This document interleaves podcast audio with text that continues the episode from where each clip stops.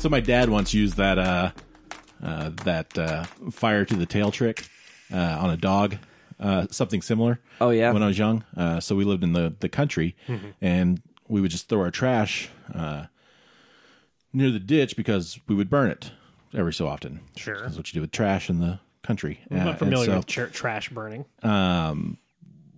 But at one point we had a dog. I don't remember the dog's name. Um, Lucky. who would go? Yeah, Obviously, lucky. very very not. Uh, he would go out and pick up the milk jugs uh, and then drag them back into the yard. Uh, and my dad did not care for that. Uh, so one day he tied a milk jug uh, and a string of firecrackers uh, to the dog's tail uh, and let it rip. Oh my god. And the dog just took off. and never touched a milk jug again. Correct. Correct. That is Wow. the, No, that is the trick. It it it is It is a- a discipline. it is effective. um, not ASPCA approved. yeah, however, don't tell PETA. but it will get the job done.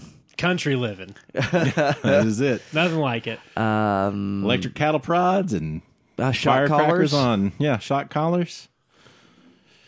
That's the life. I trained a bird dog with shot collars. Yeah, Uh, chokers. chokers. Yeah. It's also big in the BDSM community. I hear. Yeah, you, you know, And muzzles. You know, it's all, all kinds of obedience training you can do. All Hello, sorts. everybody, and welcome again to the Good Trash Animal and Human Cruelty Cast, where we No. no. No, we do not. But where are we it's a good What- trash genre cast. Oh, that's what it's called. Where we discuss the films you'll never discuss in a film studies course. This week's film, uh, because we're celebrating our 10 year anniversaries, apparently Arthur has prepared an excellent slate of either uh, nostalgic picks from our very first episode that we did a John Carpenter film last time, uh, to uh, preferential picks for various co-hosts, picking um, one of my favorite movies of all time, uh, Oh Hazard, Balthazar. Let's set the record straight. I didn't do it for you. I did it for the people. Oh, you did it for the people. We never do anything for Dustin. No. only Oh. for the people. It's all about the people. I, I, I thought it was for me. I thought I, I thought it's because I That's love your it. own hubris. Okay. You did kind of tell him it was for him You at did the end say of it was last for week. me. You I said- edited that out. He did say it. It was real. I was there. I'm gaslighting him now. Uh, Welcome to the GTSM. Um, Oh man, I'm still Dustin, I'm still Arthur. I'm still Dalton. and uh, we are watching Oh Hazard Balthazar by Robert Bresson. Uh, to warn you, dear listener, just so you know, this is an analysis show, not a review show. So we will be spoiling this film from 1966. Uh, it's a long time out there, but it's not super seen. It's not well known as a movie for I think the it's casual well-known. cinema watcher. Yeah, okay. I, I feel like its reputation's well known among cinema heads, but you're right. Uh, as far as outside of uh, mo- movie nerds, maybe the little little more off the beaten path. So when we get to talking about the end, it will be at the end of the show, which is the bigger half of the show. The end being, uh, and so what we'll do is we'll do uh, quick thumbs up, thumbs down reviews. We'll avoid spoilers for that. We'll play a little game called Expanding the Syllabus, which might involve just the gentlest of spoilers, and then we'll get down to business. And that's analysis, and that's when you find out what happens to the donkey, and um, we'll discuss that in all of its Donkey. donkey. the Shrek jokes will abound. I'm- Balthazar did not make waffles. did not know. There was never any waffle making. He did not like my boulder. It's It's a very nice boulder. it's a very nice boulder. He he doesn't does like not fall in love with the dragon. does not fall in love with the dragon. There are no parfaits, um, even though it's French. And there you go. Uh, so that's my synopsis. Arthur, do you have a better synopsis than that? Uh, I, I guess I kind of mishmashed this from some of my own words and something I found on IMDb because this is a it's a, a, a kind of tricky one to summarize, I suppose, but not at, as all because it, it, simply put, it is Donkey the life of a donkey. donkey sad. Uh, during a summer holiday, though, uh, the baby donkey Balthazar is becomes a child's pet. But when summer ends and the children return home, Balthazar begins a life of work, passing from owner to owner. that that you know what? That's a good summary. We got there. that's the whole movie. That is what happens That's in this it. film. well done. Well done. So um, Game, rank the owners. Go. Um, I, I'm assuming you're both uh, newbie watchers to this particular film. yes. All right, so we go uh, rock paper scissors shoot. Rock paper scissors shoot. I'm- You have to say it. One, two, three, shoot. One, two, three, shoot. One, two, three, shoot. Uh, so um, Dalton wins. Dalton goes first. I guess so. I, So- I actually thought I was shooting to go second, but that's fine. I'll, I'll take my victory. I can go first. no, I- no, I'll take my No, prize. I pick. it's my choice. you put it in our hands, literally. So Dustin's decided I'm going first, Arthur. I suppose. So I will. I really don't care. you outplayed me, and that's This is a simple good. as that. This is a good movie. I, I I don't know what you want from me. I'm not here to be controversial. I'm not here to be Ingmar Bergman, apparently, uh, who didn't like this movie very much. Uh, I do like this movie. Uh, it's it, there were times at which I wondered if it would all come together, uh, and it definitely does come together. Uh, This is one of those movie watches where I decided to go ahead and read a plot summary before jumping in. Uh, I find sometimes with slower cinema can kind of help me to know what the journey is going in. I found that very helpful here.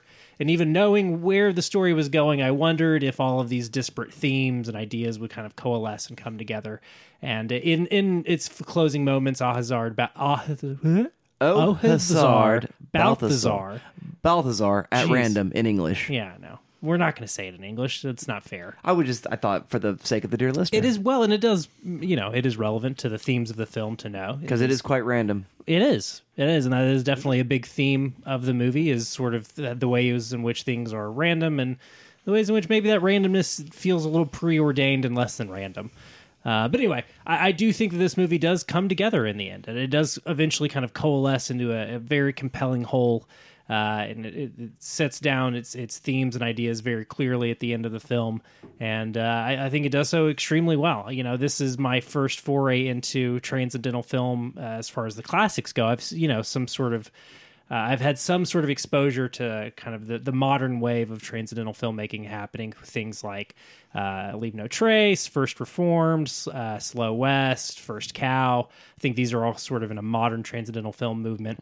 Uh, but as far as like the classics go, your Robert Bressons, your your Ozus, this is my my first dalliance with that. And you know, uh, as I was forewarned, this movie and and films like it are slow.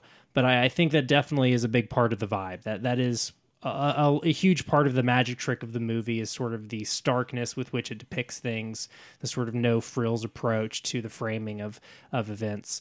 Uh, it really does make make or break the movie as as far as how it depicts things. And if you can't get on its wavelength, I think that's very understandable. Uh, but if you can, it, it definitely will reward you for for getting uh, on its wavelength. I think. Um, I don't know. There's there's a lot I want to say about this movie, but I feel like it's uh, we're we're better served to talk about it once we can kind of break it open and talk about its discrete pieces and be a little bit more spoilery. So uh, I'll just say, yeah, it works, and it, despite my misgivings at times, it definitely did come together, and uh, I, I I was very impressed. I, I believed in the magic of the movie, uh, which is all you can really ask for for something like this is for it to live up to the hype, and it definitely did for me.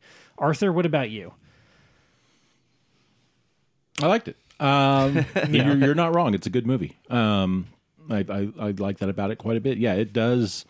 You know, to your point, you know, there's no frills to the, the way it's shot. It does have a very natural, realistic uh, thing happening, and very intentionally uh, driving it forward. Uh, Balthazar is just the sweetest uh, little Balthazar could be, and uh, I, I think uh, that connection there uh, is very fascinating from a filmmaking storytelling standpoint. Uh, this is one of those, you know, quote unquote art movies that uh, I think you're going to get out of it what you bring to it from your your, your personal journey, your personal interests, and, and your background. Uh, I think is going to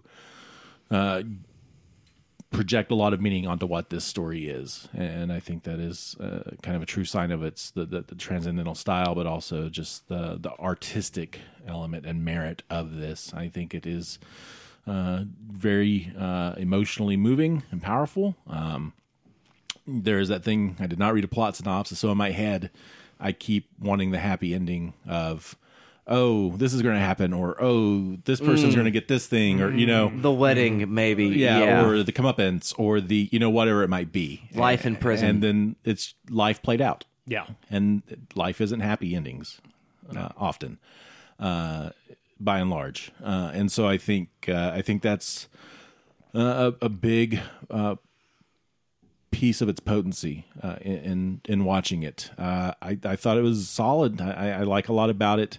Uh, there's this weird timeless quality to because I, I mean I guess it's set in the 50s 60s based on the musical Mm-hmm. yeah. choices, but there's something time, also yeah. very uh primitive i guess or, or you know when i initially was watching it it was like oh this is maybe late 1800s and but then i was like no that doesn't make sense and Yeah, there's, there's a transistor radio. Yeah, yeah, yeah. But you're right; it doesn't focus much on modern technology Yeah. or modern living. and i think you know our early images of uh, balthazar are pulling wagons and pulling plows so i think there's already kind of a just a classical and obviously in rural france it's not going to be as advanced as london or paris um, but there's this kind of uh, timelessness about it and then as it moves through time you know i don't know how long the events unfold over it feels like days but it could also be years and we're not really sure of that with the editing yeah, there's only one Time time, jump Yeah, at and the it, beginning. it specifically says Yep. years go by. And Yeah, just years, not specifically, how many. I mean, i mean yeah. we could guess but yeah She's probably six, and she's probably eighteen now. Yeah, you know, in that so we're talking maybe twelve years. Yeah.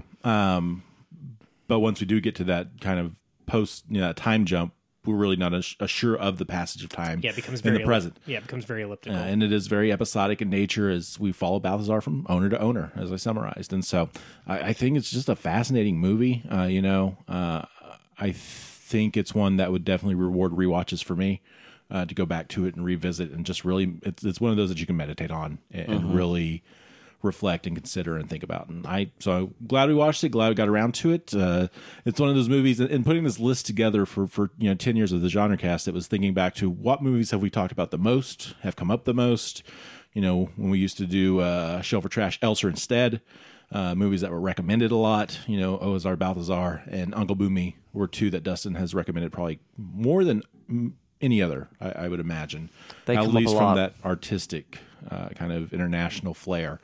Uh, and so uh, that's kind of why I chose this because just the sheer number of times it's been mentioned, and then it came up on top 100, and so I Mm-hmm. thought it would be just a fun choice. And when we do marathons, it's not unusual for us to do uh, international artistic picks. So here we are. I, I li- liked it. Glad we watched it. So Dustin.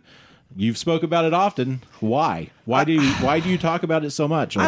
I mean, I obviously I like this movie a whole bunch, and I it was one of the first of the you need to watch this movies that I watched as a filming. So I, I but sort of grad school beginning.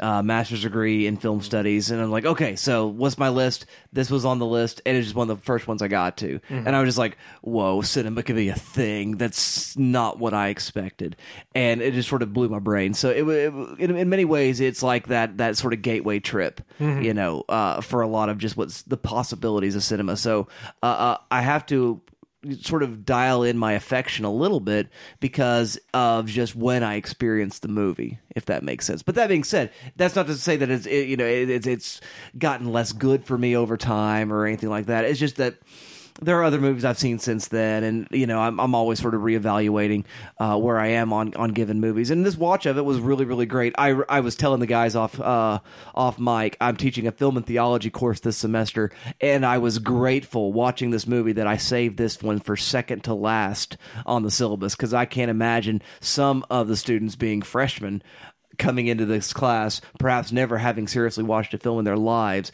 to open up with something like this, it would be a very, very sad time, I think, for them. Definitely sets the tone, though. It does. Well, I mean, you say that that that syllabus is all over the place because the the theological engagement. We got Bruce Almighty on the syllabus for that class. We got the Muppets on the syllabus for that class. So there's a lot of potential. you're being kind to them. I- I am. You're I- not making them watch a bunch of s- stuffy theological uh, texts. At least not at first. Although the first movie I am having them watch is Babette's Feast. Is Stalker on there? Stalker is not on there because it's very long.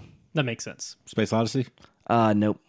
Also Yeah. too long. Also too long. Uh, there are some long movies on there. I think Schindler's. So you were kind. Yeah, uh, is Schindler's List? No, Schindler's List is no, it's on that. Yeah, so that's one that they have to watch. So there, there, there are some tough long watches and fairly quick. In fact, Schindler's List I think is number two on the list Oh, after 'em Babette's with- Feast. And Babette's Feast is a long one too, right? Uh, it's yeah, it's close to two hours. what I thought. But it's so good in the food porn. Yeah. But anyway, uh, back to Au Hasard Balthazar.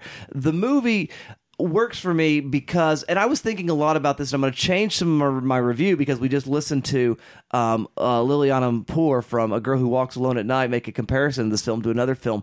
But I was thinking a lot about an HBO movie that I have never been able to see all the way through. It was on HBO. I, it had a huge ad campaign. It was called Twenty Bucks, and it was the life of this twenty dollar bill in New York City, and all kinds of crazy things would happen as this twenty dollar bill is passed from various people. Sounds like an HBO movie. And I, I saw a few minutes of it at one point, but I didn't get to finish it for whatever reason. And then I just never looked to track it back down. And I, in fact, did not look to track it back down now. In fact, I'm not even sure that 20 bucks is the name of the movie. Um, but uh, we're going to, yeah, 20 bucks is the name of the movie. 1993. There you go. Uh, but this movie is kind of that Balthazar is our 20 bucks. And so it's a much more personified $20 bill that is exploring and also has some sense of emotions and uh, a sense of sainthood, as it turns out, as the film plays on. And so I, I think that sort of slice of life really works. Uh, as uh, Lily Amirpour uh, mentioned, the film is very much Forrest Gump without the optimism. And uh, that's that's a good way to think about this movie. It is a pessimistic or slightly cynical, maybe not cynical or pessimistic, I don't think. Yeah, I think that's an, an unfair. world weary and aware, I think honest. honest, maybe more honest than Forrest Gump. Yeah, yeah, world weary. I think is is a fair assessment too. I, I think there is a certain honest wor- weariness yeah. there But yeah, I don't necessarily that I know that I would go all the way into pessimistic. because I've never found Bresson to be a really pessimistic filmmaker. I, I really love A Man Escaped. I really love. Um, uh, Pickpocket, uh, his two other sort of major works that are very closely paired with this film as well.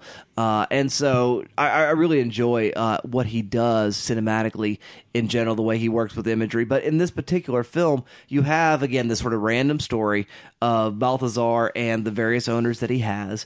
And as he grows and moves along that, we, we, we actually get a pretty good picture of humanity. But uh, like the donkey, and I think this is what's brilliant about the movie, like the donkey, we do have we have no view into the internal life internal thoughts uh, or monologue of a donkey. We also are restricted uh, in our characters. We really don't know what their motivations are.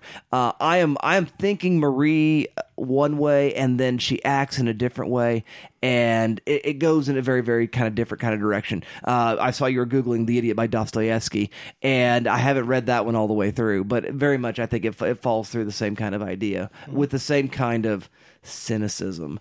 Um, less Forrest Gump, more Oh Hazard in that sense uh, with a I've- person. It's some in doing some of my uh, research for just you know looking at other people talking about uh, Au Hasard. I definitely seen saw the idiot come up a couple of times. So they're they're compared to each other uh, with some regularity. It, it, I mean, uh, and Dostoevsky generally has that same kind of not again. Uh, Dostoevsky, I do find to be kind of uplifting. I, I do, I don't think of him or Bresson as men without hope making art.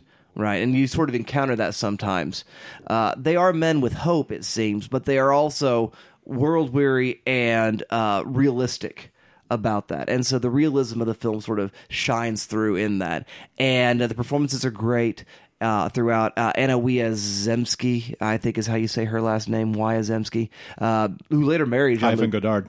yeah, hyphen Godard because she married Godard later. Oh, nice. Which is um, I have to do some math on the age there, but that seems a little strange. But nonetheless, um, because Godard is like an old man by 1966, it seems.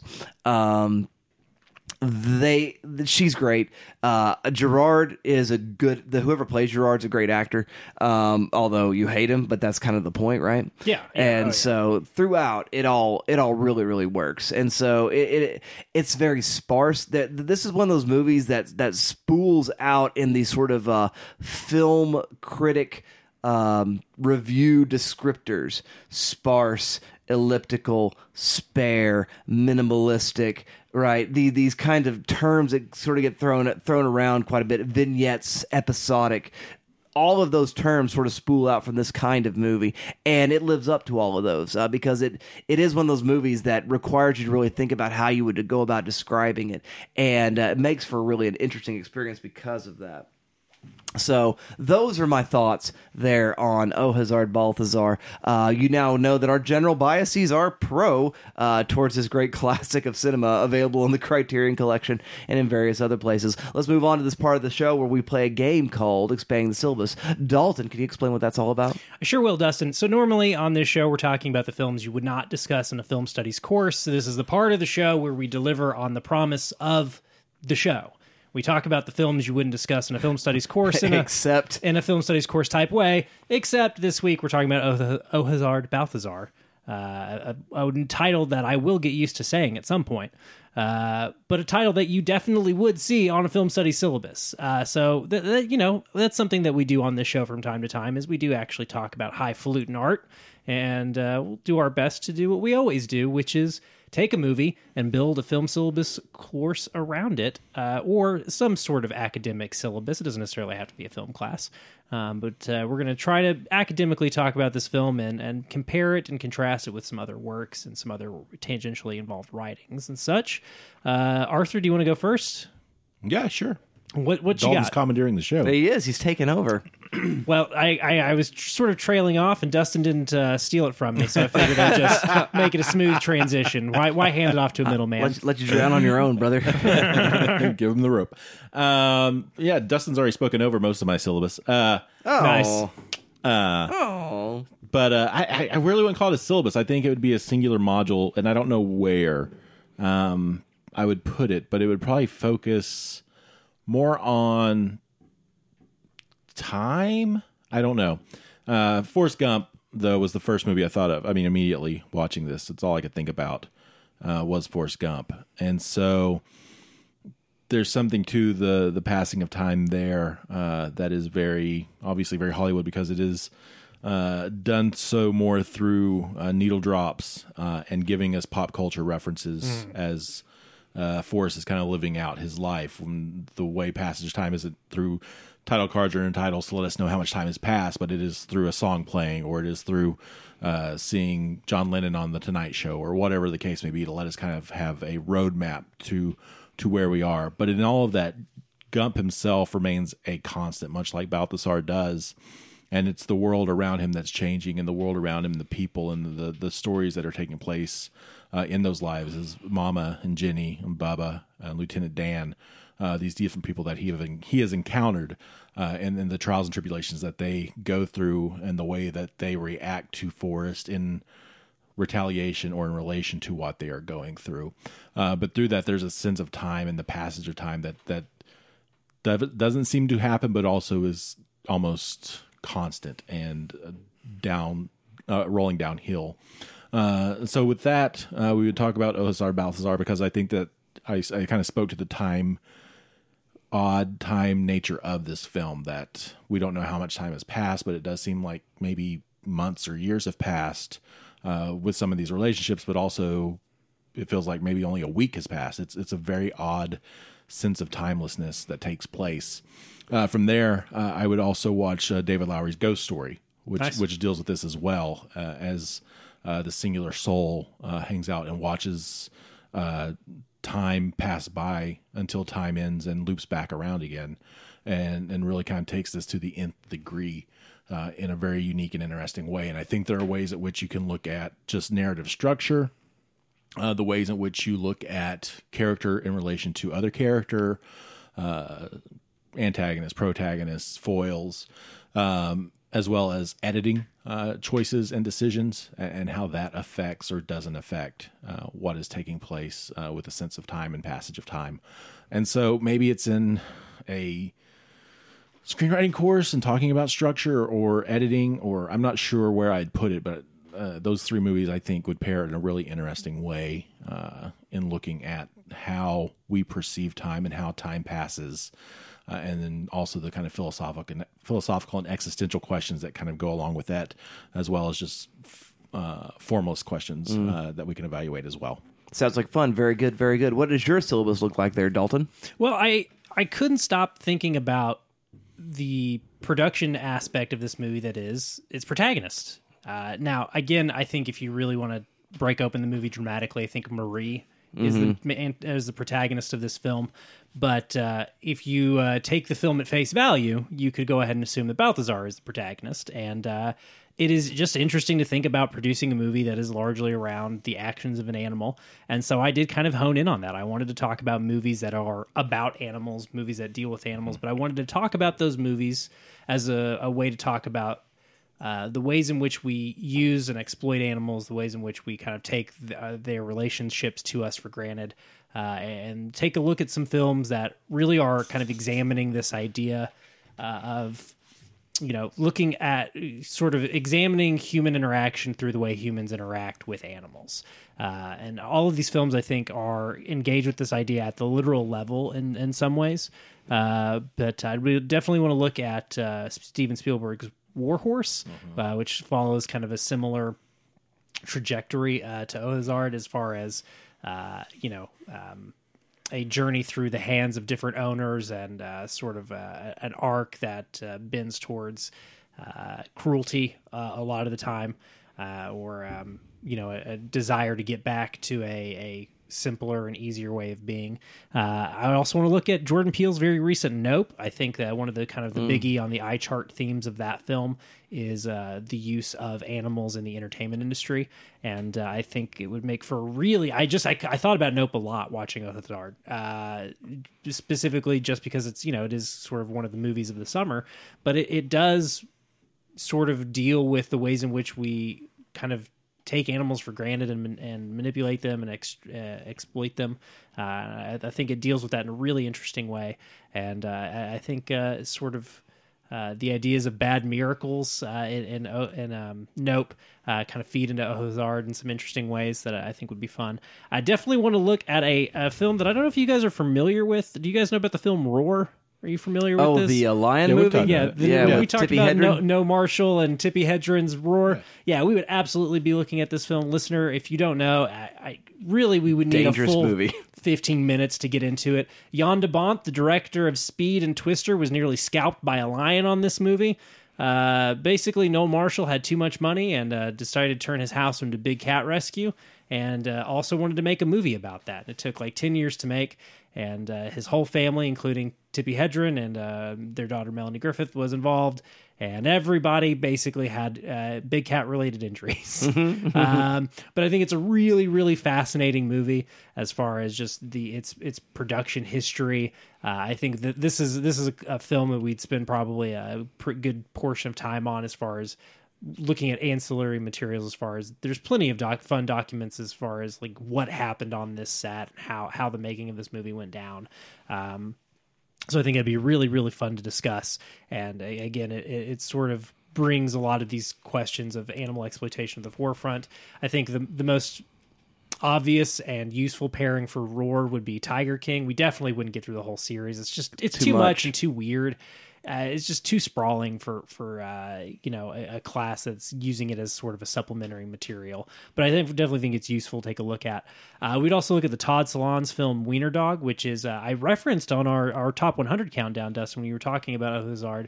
Uh, I re- so I was like, oh, this sounds like what I've heard of Wiener Dog, and it turns out Solondz was like directly influenced Huh. by Ozard. Interesting. He, he, he actively was working from that as sort of a template for his film Wiener Dog, which is similarly about a dog uh, and its its journey throughout uh, different people's lives. Um, definitely, uh, one final one we take a look at is the Japanese film The Adventures of Milo and Otis, uh, which is some rumored to have a lot of animal mishandling on set, maybe even some deaths.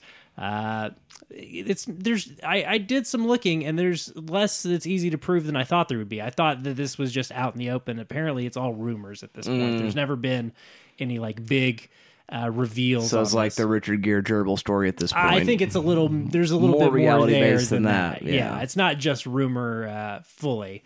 Uh, there, there is some, you know, speculation, but the ASPCA was involved remotely in some capacities on this film. Yeah, they didn't actually have any representatives on hand, so I think there's there's some reasons why it behooves a lot of people for there to not be confirmed that there Mm. was animal mishandling on set. But uh, the Adventures of Milo Otis uh, sort of famously has a lot of rumors and allegations about animal mishandling, and I think that would probably be a big part of the class is looking at different accusations of a you know animal exploitation and mishandling throughout film history, and uh, kind of allowing us to to look at these sort of artistically lauded films. Some of these films are, you know, more artistically lauded than others, obviously.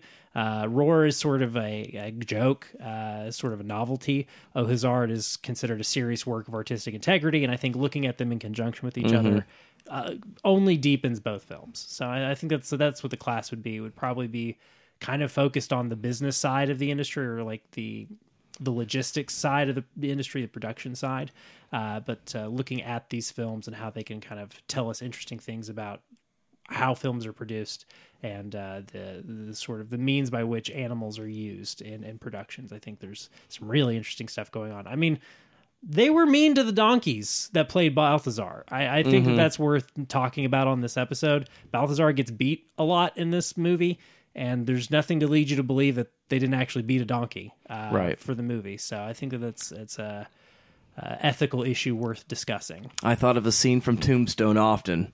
Hurts, doesn't it? Yeah, You know, yeah. so hand me that stud. And uh, Forgot about that scene. I yeah. thought about that. but uh, yeah, I thought about it. Well, Dustin, you actually are teaching this film. Yes. Uh, are you going to just tell us a little bit about the class in which you're teaching, or do you have an imaginary class for us? I'm gonna do well. I'm gonna do it in an imaginary class. So, Okay. in, in a film and theology class, we would we would pull out and suss out the various theological themes that are there in the film, and uh, think about uh, films of meditation is where it's going to be in the class that I'm teaching right now. How you meditate on a certain idea or set of ideas. Uh, meditation and transcendence is the idea that I would uh, uh, use that I will be using when I teach this in a class. However, uh, I think the primary way you would encounter this film in a film studies course is a in a film studies course on styles of cinema. So German expressionism, film noir, uh, surrealism, etc. And that way, it's kind of internationalist in its uh, in its scope, and this this would fall under that that uh, rubric of transcendental cinema, uh, mostly because of the great book by Paul Schrader, Transcendental Film Style, and uh, the the other films that I'd pair with it would be the one that Schrader pairs, or the directors with which uh, Schrader pairs this, and so Ozu's Tokyo Story would be a film that I would definitely use for this, and then Carl Theodor Dreyer's uh, The Passion of Joan of Arc, and talking about this again slow in terms of editing and pacing style, uh, the sparse or spare style in terms of set decoration, ornamentation, and lighting. So it, it, it's very different from the extremes that you might encounter in, say, a German expressionism, a film noir, or uh, even the uh, extremes in terms of like Soviet montage or mo- just general montage filmmaking versus, say, um, what you encounter in surrealist filmmaking. well, even something like Dogma '95, Right, Dogma- Pairing yeah. that with transcendental film kind of allows you to look at like two very different ways of removing artifice from filmmaking. Right, absolutely, and and and though artifice in many ways is elided, it is it's not without artists. I mean, the Schubert piece obviously uh, gives some artistic commentary throughout it, and again, the choice to not decorate, the choice, the choices to do what you do is in fact its own version of artifice. And uh, but what what the artifice does is it lays bare other sorts of ideas.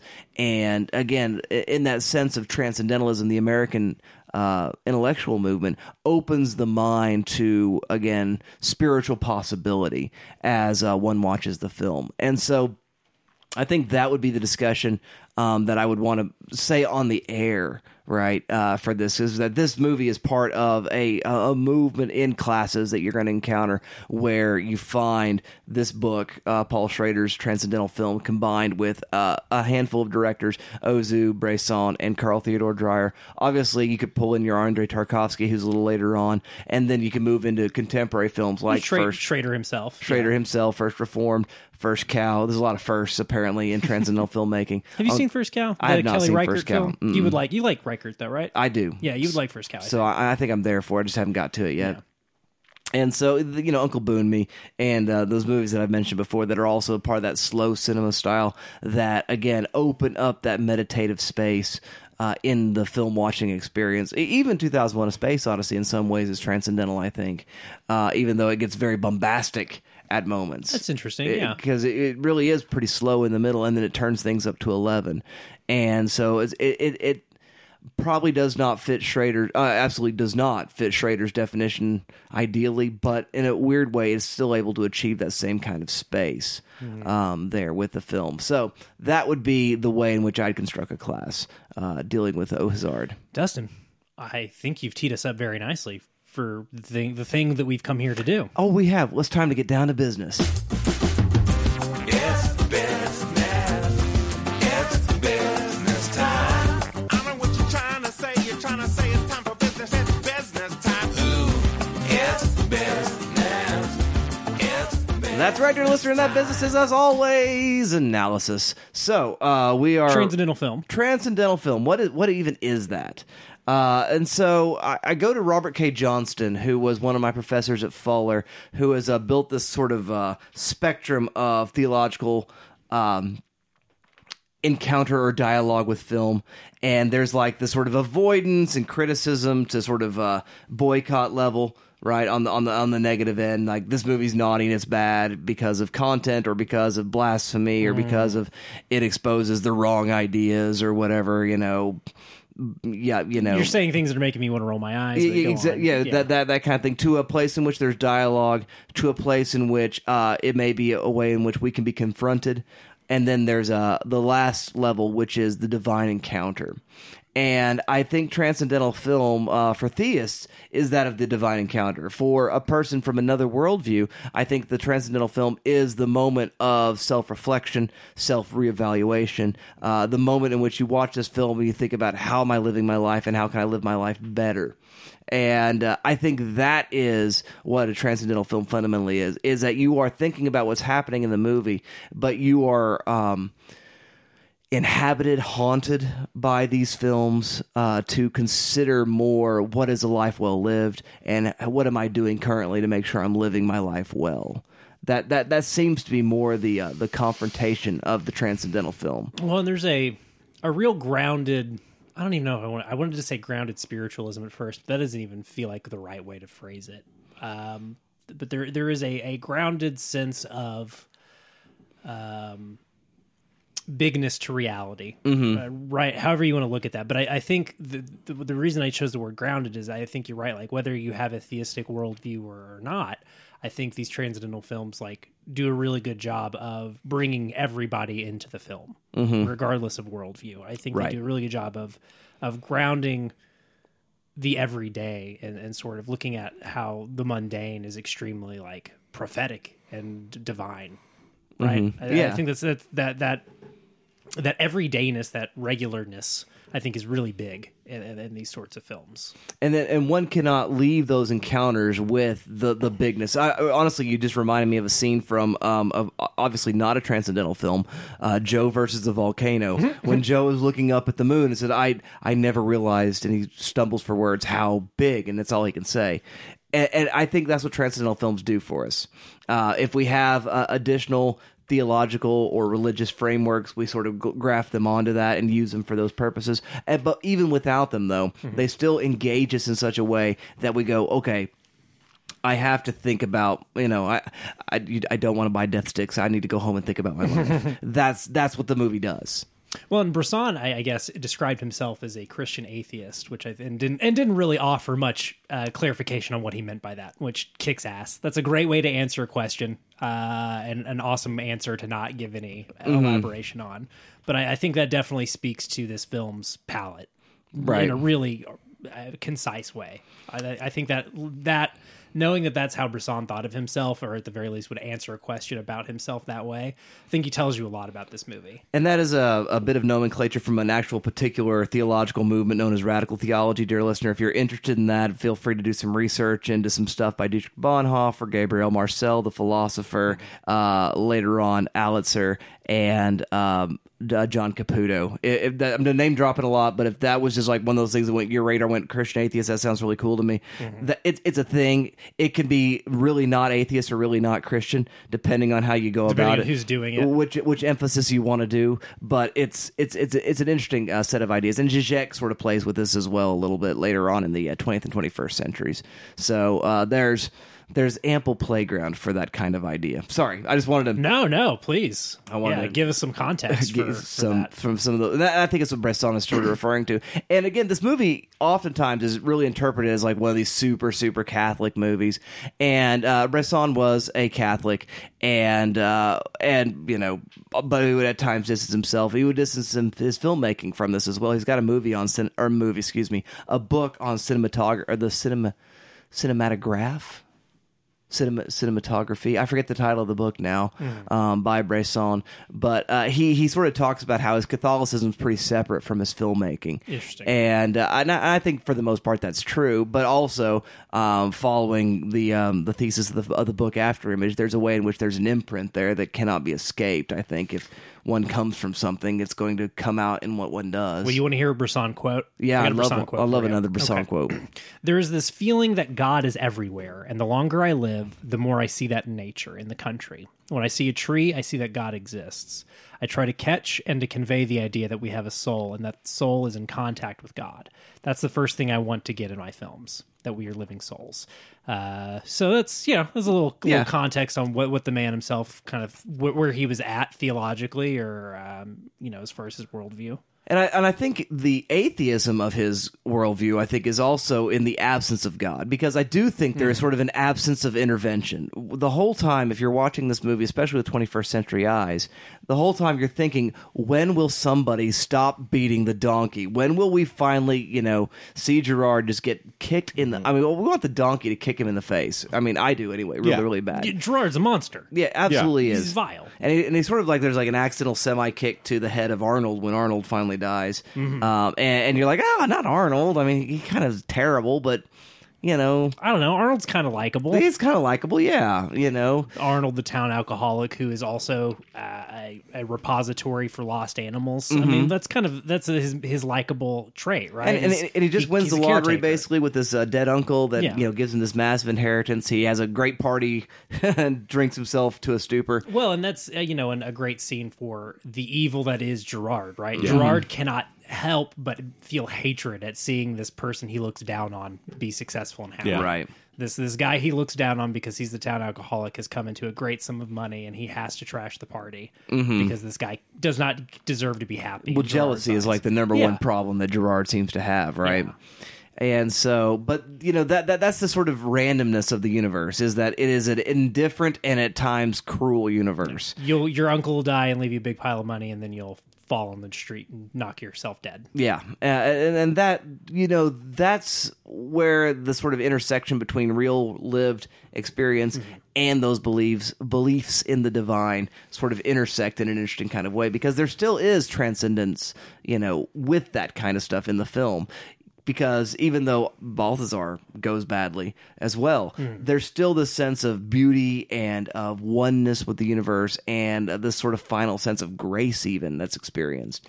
Water's used a lot to, Yes. to communicate like both the spiritual and the mundane, right? Like there's the baptism of Balthazar at the beginning of the film, Right. Yeah. But then there's also like the waterfall that Balthazar takes the tourists to go see, the- or the painter, right? That wants to see As a painter and some sort of uh, philosopher of some sort, yeah. Yeah, and they're they're he Balthazar is being used to ferry them about on their little sightseeing journey. Uh, so water comes in again there. Uh, he's constantly stuck in the rain and in the elements. Balthazar, I mean, uh, and then there's also him being used to pump water by this miller. So like water keeps coming up, and it's it's in different contexts and different meanings, but it, it's sort of like. Its ubiquity is, is like definitely something the film's focused in on, and I, I just I thought that was interesting. Like it keeps coming into the film. Right, yeah, it is clearly elemental, and again, those religious connections, those more mundane connections. Same thing with the bread that Gerard delivers. There's a sort Yeah. of connection to Yeah. communion, but it also is just like how he's making bread, Yeah. right? Like money, uh, Yeah. and in very very '60s hip speak. And so all of those things are sort of you know um, interestingly played out. That's never too preachy. Uh, there's an essay in the Criterion edition that talks about how uh, yes, there's religious overtones, yes, there are themes, but this is no C.S. Lewis allegory. Um, there's not a one to one correspondence, and one thing can mean multiple things in different valences at different times, and that's part of the power of the film. Um, so you know the religious imagery itself i guess just to sort of lay it all out uh, there's an early baptism scene there's a lot of sort of donkeys and uh, jesus' nativity kind of stuff early on in the movie um, there's this this uh, idea of communion with the bread and then finally uh, balthazar's death with the sheep around right Yeah, sort the, of the sheep vigil. with a good shepherd kind of thing and, Yeah. and, and balthazar as christ figure Yeah. Yeah, Uh, oh, yeah. And and then there have been breakdowns of the film, and I don't think they all entirely work. Of looking at various characters or various sequences as explorations of the seven deadly sins. I mean, there's definitely a lot of wickedness with the humans, and you could sort of go, okay, well, there's your lust, and there's your, you know, your uh, intemperance, and there's your pride, and there's your, you Gluttony, know, yeah. gluttony, and you know, you can sort of go through and kind of make quasi adjustments to that. But I mean, people suck is kind of Bresson's point, and Yeah. he's not wrong. So I, I, I don't, I don't know if you go, you know, get E- real, even good, even good people are kind of schmucks, Right, Like, e- even Jacques, who means well, is sort of an idiot, right? Yeah. But you don't have to get real uh, schematic. I think with it, I think that that's probably doing violence to the film. Uh, let's move in into a discussion a little bit of uh, Maria. Uh, Speaking of violence, that's that's a character we can discuss. know. right, who is um, perhaps the other protagonist. Yeah, as I as I alluded to earlier, I, yeah, I think she's sort of the, the the other entity that the film is most focused on, right? I mean, is there any? I, I guess Gerard shows up a lot, but that's sort of because he becomes one of Balthazar's owners, or at least users of Balthazar. and, and is something of an antagonist to the Yeah. film. yeah, yeah, Yeah. fair. Well, I think definitely an antagonist. Yeah, I think that's definitely a fair assessment of like his role within the story. Um, yeah, Maria has a really. Is it Marie or Maria? Marie, Maria. It's Marie. Marie. Maria, Maria. Marie. I don't That's know. right. No, I think it is Marie. Um, Marie. yeah, she has a real rough go of it, man. Uh, and uh, a lot of that's got to do with the fact that uh, this guy Gerard is obsessed with her. and, and and I mean, there's what is perhaps trigger warnings, I guess, at this point. Perhaps a sexual assault in their first encounter. This film really does a a masterful job. I, and maybe masterful's too nice a way to. I, I don't know. We've definitely discussed on this show how cinema and visual media deals with sexual violence before, and how it's always a thorny question, right? And there's, you know, I, I think the, the last times we really talked about it on this show was when we discussed The Nightingale, which is a film that has like very stark, you know, a film by a woman Obvious, using, using yeah. the, the female gaze to sh- sort of really show the the ugliness of the world. Uh, this film doesn't show anything on screen other than just sort of like constant advances and it sort of chooses to be elliptical and fade out Mm-hmm. as we are left to assume that Marie kind of gives up uh, fighting off Ger- Gerard's advances. Right. That's that's sort of the implication we get, and it's I don't know. I think the film is really smart how it chooses to deal with the ugliness of the world. Yeah. Uh, it's it's I don't know. It's interesting. Well, that and you know you see Marie do it. You know, and, and again, this is you know she sort of gives in or whatever, but then she like goes all in at one point too, where she's willing to give up family and run off with this guy Gerard that she's in love with him. Yeah, well, she fully does end up in a relationship. It becomes like codependent in that co- Yeah. sort of sort of way because of his gaslighting or whatever other sort of emotional abuse. But w- again, we're not given any of that information. We're just simply we're just simply witnesses to some of the things that she happens to say, and so we don't really know. What what motivates Gerard? What really motivates her? And uh, I, I, there you fill in your own details, which I think is really useful. Yeah, we're given more than Balthazar gets, right? Like it's Mm-hmm. not like he's the only POV character in the story, right? It's not like we scenes of the film are not just where when Balthazar is present. Yeah, we're not only ever in stables or whatever. Yeah, So we, we get some things that he's not getting, but you're right that the film like does choose to keep a lot of context to itself. It doesn't share frequently as as again keeping us uh, in the same spot as Balthazar, just sort of observers to what's going on without really any control of events. Um, coming back to the most of the randomness of the film, we've already mentioned the death of Arnold, but Arnold may or may not have done a murder in a stupor. Oh yeah, yeah, that's Right. sort of a, or Gerard and his gang did a murder. Did one in the and they're they're It never says who did the murder, does it? Yeah, it? we never find out. Yeah. that which is kind of how things go sometimes. yeah. And uh, he does not get the gallows; he gets an inheritance, and then he dies. I mean, that's the sort of up and down randomness of life, and, and, I, and I like how the film captures that. You know, it's for the rising and falling Yeah. of fortunes. Uh, Jacques and his family are doing really well, it seems, and Marie and her parents are doing really well, and then things change, and I'm not sure what the issue of pride and taking credit for. I never, I never do quite understand what's going on with her dad, but it makes me feel better that you have seen this movie a few times, are not clear on the, the situation between Jacques and Marie's fathers. I, I think there's an assumption at some point that he is uh, not uh, doing good tenant farming Yeah. and not he's skimming off Yeah. the top. He's Yeah. doing too well. And Yeah. so, in He's order not to paying prove it back. Yeah, and yeah. in order to prove, to overprove that he's doing the right thing, he sort of puts himself in debt and Yeah. ruins himself. Right, Well, that and he's also somewhat worried about Marie. Marie. Yeah. This is kind of the illusion there as, as to why he has gone so far the other direction. Right. But Yeah. yeah, as far as the rumors, it, it seems to be some sort of embezzlement type, Mm-hmm. skimming off the top is what people are saying. But Jacques is on his side. Yeah. Well, and the representatives we get of uh, Jacques' dad, Jacques is the representative of his father in the film, and like what we get from Jacques is that like his dad's mind about this thing situation seems to keep changing, which I think is sort of interesting. And I guess Right. maybe that's why it's kind of hard to get a handle on what's going on because Yeah. it seems like characters' minds change about what's both Marie's father and Jacques' fathers both sort of have changes of heart about the the situation with the farm. So it's it is sort of hard to track, but I think that's again, as you said, I think that's to the film's like uh, credit. Like it's trying, it's not trying to like bring you into those details. It is sort of supposed to be kind of labyrinthine and opaque. Uh, it's not supposed to make any sense because it doesn't. Right. That's life. These sort, yeah, these sorts of land machinations don't make sense. And that's the thing. If you're an outsider looking in on anybody's story, like I don't know, the, the, this couple they're splitting up. I don't know who did what. You know, he he says Rumors this, and she says that. and- yeah. I heard this from somebody, but what's really going? Nobody knows. Yeah. right. And that it's sort of that experience, which is you know accurate. I think.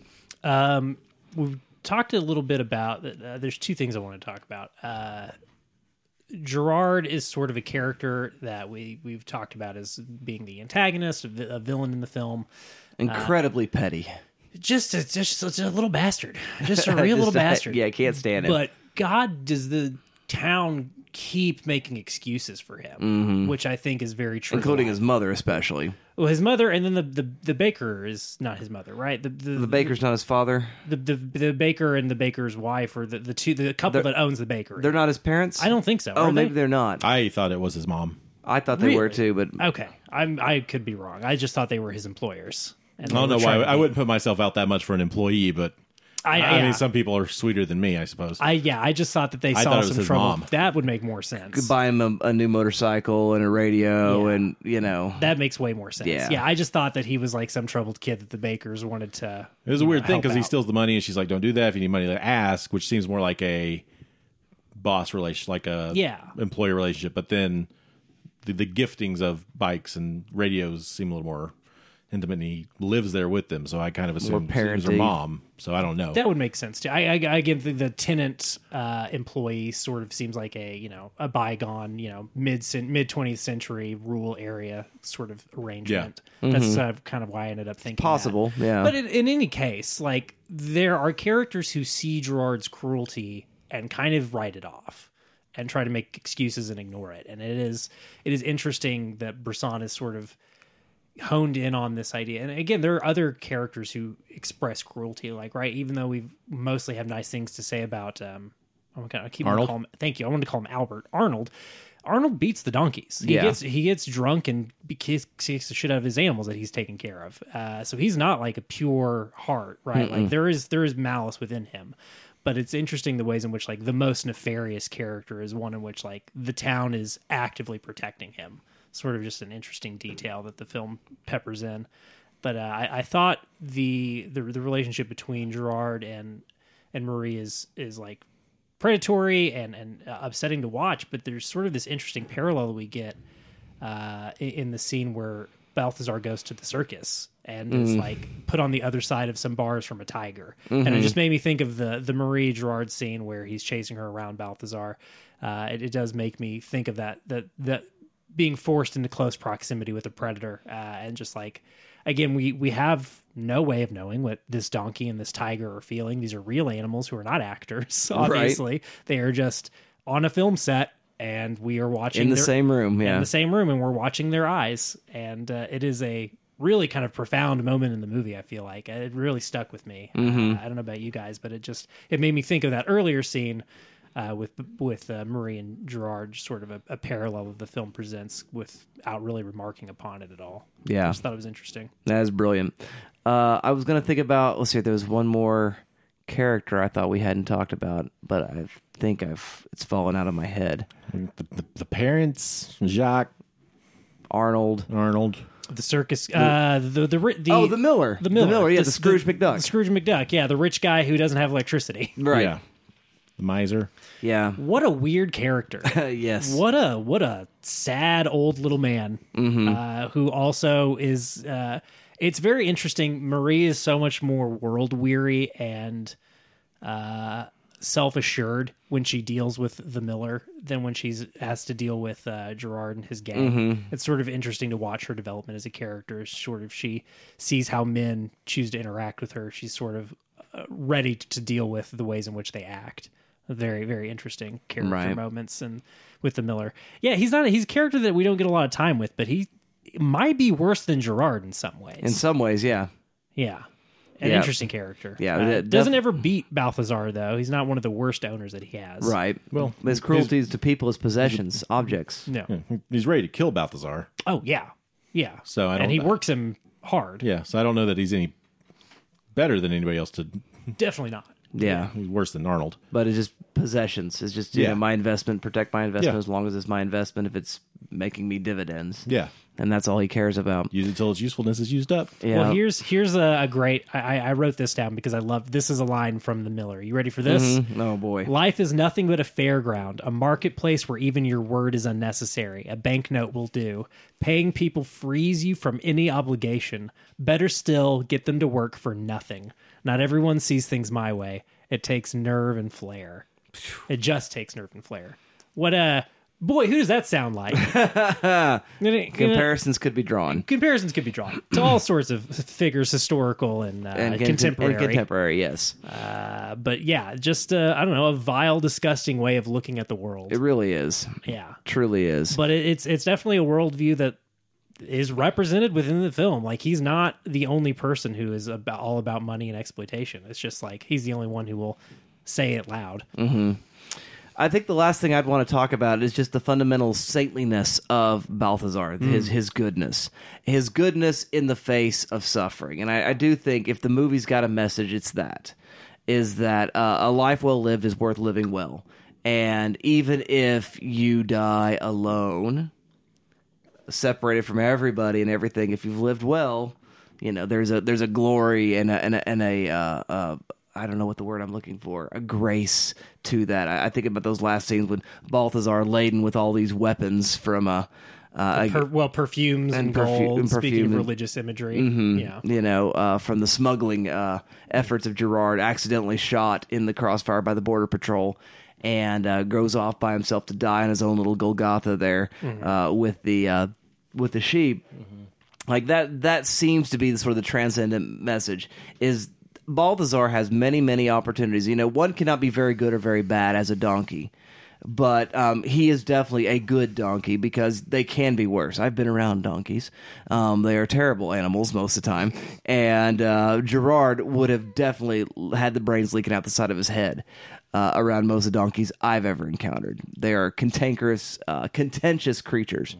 And Balthazar refuses to behave in that kind of way, and so it, it does seem that there's a, a, a certain reward to the the way in which he only ever acts in love or affection and never ever chooses to act in retaliation right like there there's something to that Well, there's something to like the image of like the flock gathering around Mm-hmm. him, right? Like the, the universe sees his suffering and validates his his choices, uh, Yeah. as as whatever choices he was able to make as a donkey. but he's seen by the universe, and it like does not die alone; dies surrounded by uh, you know other other caring souls, which Mm-hmm. I think is really interesting. by choosing not to be a donkey that kicks and bites. I Yeah. mean, you know, I mean, which is about. I mean, one cannot be very good or bad as a donkey, right? But there's this sort of Catholic idea of optimo corruptio pessimi, uh, which is the uh, the best corrupted is the worst. And so, yeah, a corrupted donkey is only going to bite and kick, Hmm. but a corrupted dog is going to be much more dangerous. A corrupted human being. Even more dangerous, Gotcha. right? And so, the better the thing is, or the higher the thing is up in the sort of plane of existence or of awareness and consciousness, the worse the thing can be. And uh, he is the best he can be as a donkey, and that's good, and that's good enough. You know, be the best you can be, and that'll be good enough. I think that's that's a good word. You know, Yeah, I think there's value there, and I think it, it's very easy to like look at this film as uh, being one of sort of taking a taking a Jobian look at Mm. existence and living, and and and yeah, I, I don't think the film goes that direction. I think it very easily could. Yeah. be just be like, well, suffer, suffering is goodness, and actually suffering is great for you, and that's that's how you connect with God is through your. You, the the pain that you experience because of the world's cruelty. I don't think the movie goes that that direction. No. I think it's it's much more, as you said, like about living well as opposed to suffering. Mm-hmm. Right. Even though Balthazar does suffer, it's that's not the he never gives into it. he never gives into it, and it's it's not like it's not all that the world has to offer him. And you're right, like he doesn't like let it consume him Mm-hmm. uh, again. But also, That's that's what we as film watchers are putting on Balthazar, right? He there are Yeah. no lines, No. there is no acting being done. We are sort of putting our our, uh, our anthropomorphizing this donkey to, to to our own ends. But I think the movie, like that's the strength of the film, is allows you to do that, like very well. All right, well, let's render a verdict then with Au Hasard Balthazar, the classic by Rubber Breasts on shelf or trash. I ask you first, Arthur. Uh, I think you can definitely put this one on a shelf. Uh, uh, much to uh, much to uh, think on and reflect on with this one. Yeah, what do you say, Dalton? Shelf or trash for? What am I? Yeah, what, do- I'm not going to put this movie in the trash. What am I, a monster? I yeah, I'm not going to put this this classic of uh, transcendental filmmaking in the in the dumpster. This is a great film. You should check it out. Is it a little slow? Yeah, probably. But uh, I think it's worth your time if you're a movie watcher. If you listen to movie podcasts, this film will appeal to you. Yeah, uh, I'm also going to say shelf. Actually, it's on my shelf. Thanks, Keithan. And uh, that's why it's on my shelf. And I appreciate you very much, my friend. And uh, it's a movie worth watching and definitely worth catching up to as quickly as you possibly can. Although I would say this watch it first before you buy it. Sure. Probably just make sure you're going to be uh, able to get on its wavelength. That's probably good advice. That's fair. So there you go, dear listener. Our thoughts on uh, Au Hasard Balthazar. If we'd like to share your thoughts, you can do it via many ways, and Dalton will tell you about all of them That's right now. right. I will do that just very just that very thing, Dustin. You can email this show at goodtrashgenrecast at gmail.com. That's goodtrashgenrecast, the name of the show you're listening to, at gmail.com. Let us know what you think about Oh Hazard Balthazar. Uh, is it d- does it whip? Does it suck? Only you can tell us. Uh, you can also find us on Twitter at Good Trash Media. Uh, that's where we post links to this show and uh, you know other stuff. We're we're semi-active you know, Good Trash Media at at Good Trash Media on Twitter. Uh, last but certainly not least, you can help support this show at patreon.com. It's patreon.com forward slash GTM. Uh, all sorts of things uh, going on over there. Uh, chief among them, though, is you could pick a film for this show for us to discuss. Uh, another thing you could get is a, a little a little gift from us, a little a little Blu-ray or DVD based on the level you give at, uh, chosen by the Arthur Tron 9000 himself. Uh, you fill out a survey. Arthur puts it into his brain, and out comes a movie selection for you. Um, anyway, if that if There are four more Bresson movies you could throw at us. Just that's right. saying. yeah. Uh, if that's something that appeals to you, that's patreon.com forward slash GTM. There are more than four, but there are kind of four. There, yeah, what are the big four? The big four are Pickpocket, A Man Escaped, Au Hasard Balthazar, and The Faces of Joan of Arc. Yeah, those are the big four. Portrait of Joan of Arc. Okay. Yeah. Good to know. All right. That's it. That's That's it. that's that's how you get in touch with us, Arthur. Uh, we're gonna do another movie next week, right? The celebration of ten years continues, I assume. Uh, I, I guess. Or is, is Dustin on for one more? I'm on for one more. I'm, Was I'm it on his for 10 contract? years of 10 year celebration. Well, I think I, I think next week actually uh, is is is the ten year. Is the actual 10 I ten think so. Yeah. I think it's the the, The real final- anniversary. Yeah, I think that's it. So uh, as as next week, as the, Drum the roll. great poet Jerry Reed once said, "We're eastbound and down. We're loaded up and trucking, and we're gonna do what they say can't be done. We've got a long way to go." And a short time to get there. Yeah. Next week, we're gonna watch Smokey and the Bandit run. the, the biggest film of ni- 1977, not called Star Wars. Not called Star Wars. the uh, the other genre film of 1977. Breaker Breaker 19, Breaker 19. Uh, CB radios will be in. Yeah, we'll tell you about the bears that we see from our rocking chair next week. Uh, I'm I'm so excited. I love this movie. So that's what's next. You keep watching, we'll keep talking, and we'll see you all next time.